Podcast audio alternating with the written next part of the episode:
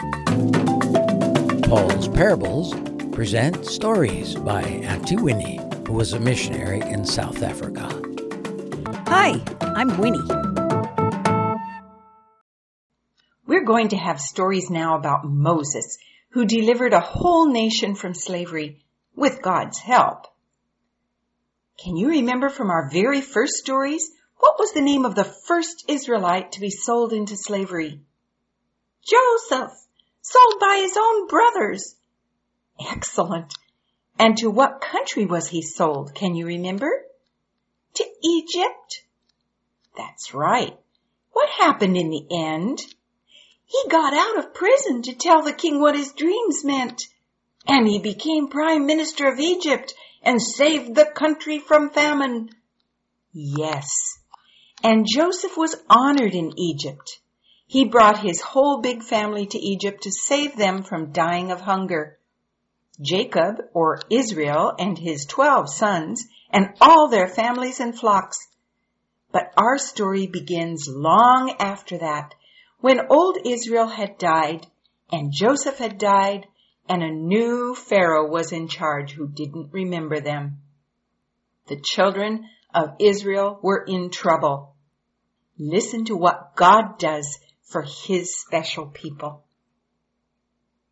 When old Jacob brought all his sons and their families to Egypt, they were 70 people. They were there for hundreds of years and became so many people that the Egyptians got worried. They called them children of Israel or Israelites.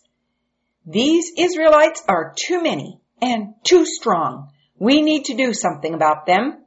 And so they made them work. We need a new city. Make the Israelite slaves build it. Put them to work on the pyramids. They can care for our herds and flocks.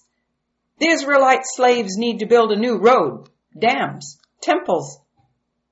But the harder they made them work, the stronger they became, and their numbers kept increasing. They beat them.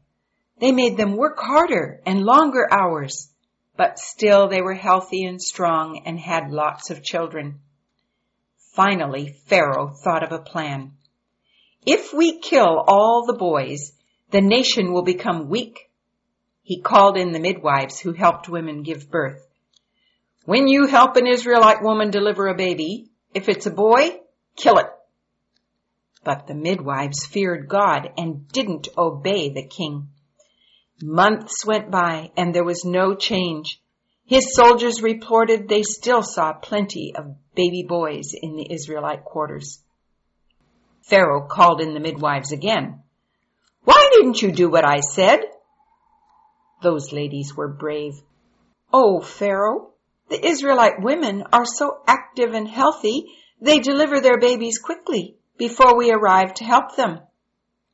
Pharaoh had to think of another plan he made a law. Anyone who sees a baby boy of the Israelites, throw it in the Nile River for the crocodiles. How terrible! Aaron and Miriam were worried. Mummy, you aren't going to throw our new baby brother into the river, are you? No, kids, we aren't. He's too precious. But you are going to have to help me keep him quiet. We mustn't let him cry, and we can't take him outside. The soldiers walk by here all the time. We have to hide him. But the time came when the strong little boy was too loud and active to hide inside all the time. Jochebed, his mother, began to weave a sturdy basket with a cover. She went and got tar from the pits and covered the basket inside and out until it could float in the water. Oh, Mummy, you've made a little boat. Can I take it to play at the river? Yes, dear, early tomorrow.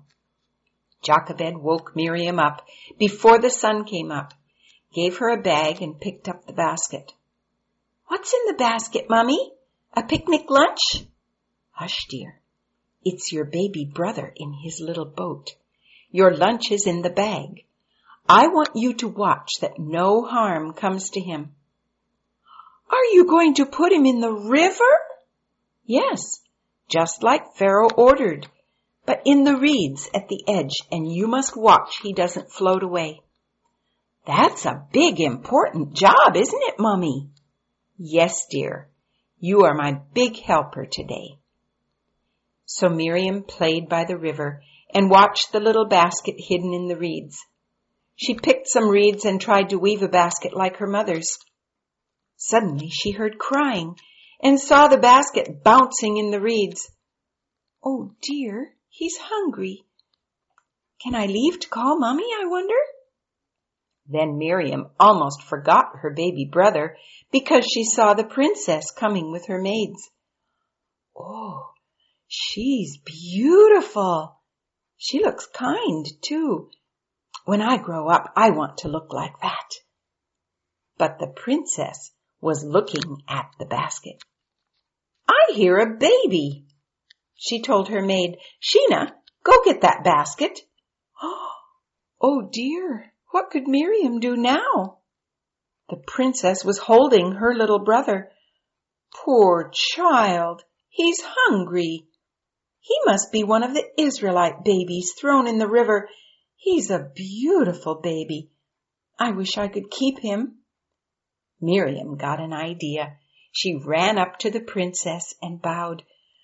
Beautiful princess, I know a lady who could nurse the baby for you. Do you? Clever girl. Run, fetch her quickly. This poor mite is hungry. Miriam ran as fast as she could, all the way home. Mommy, mommy, the beautiful princess picked our baby up when he was crying, and I told her you could feed him. She said to come quickly. Jochebed threw down her apron and ran back to the river with Miriam. She bowed to the princess. Take my Moses and feed him. Take good care of him. I will pay you well.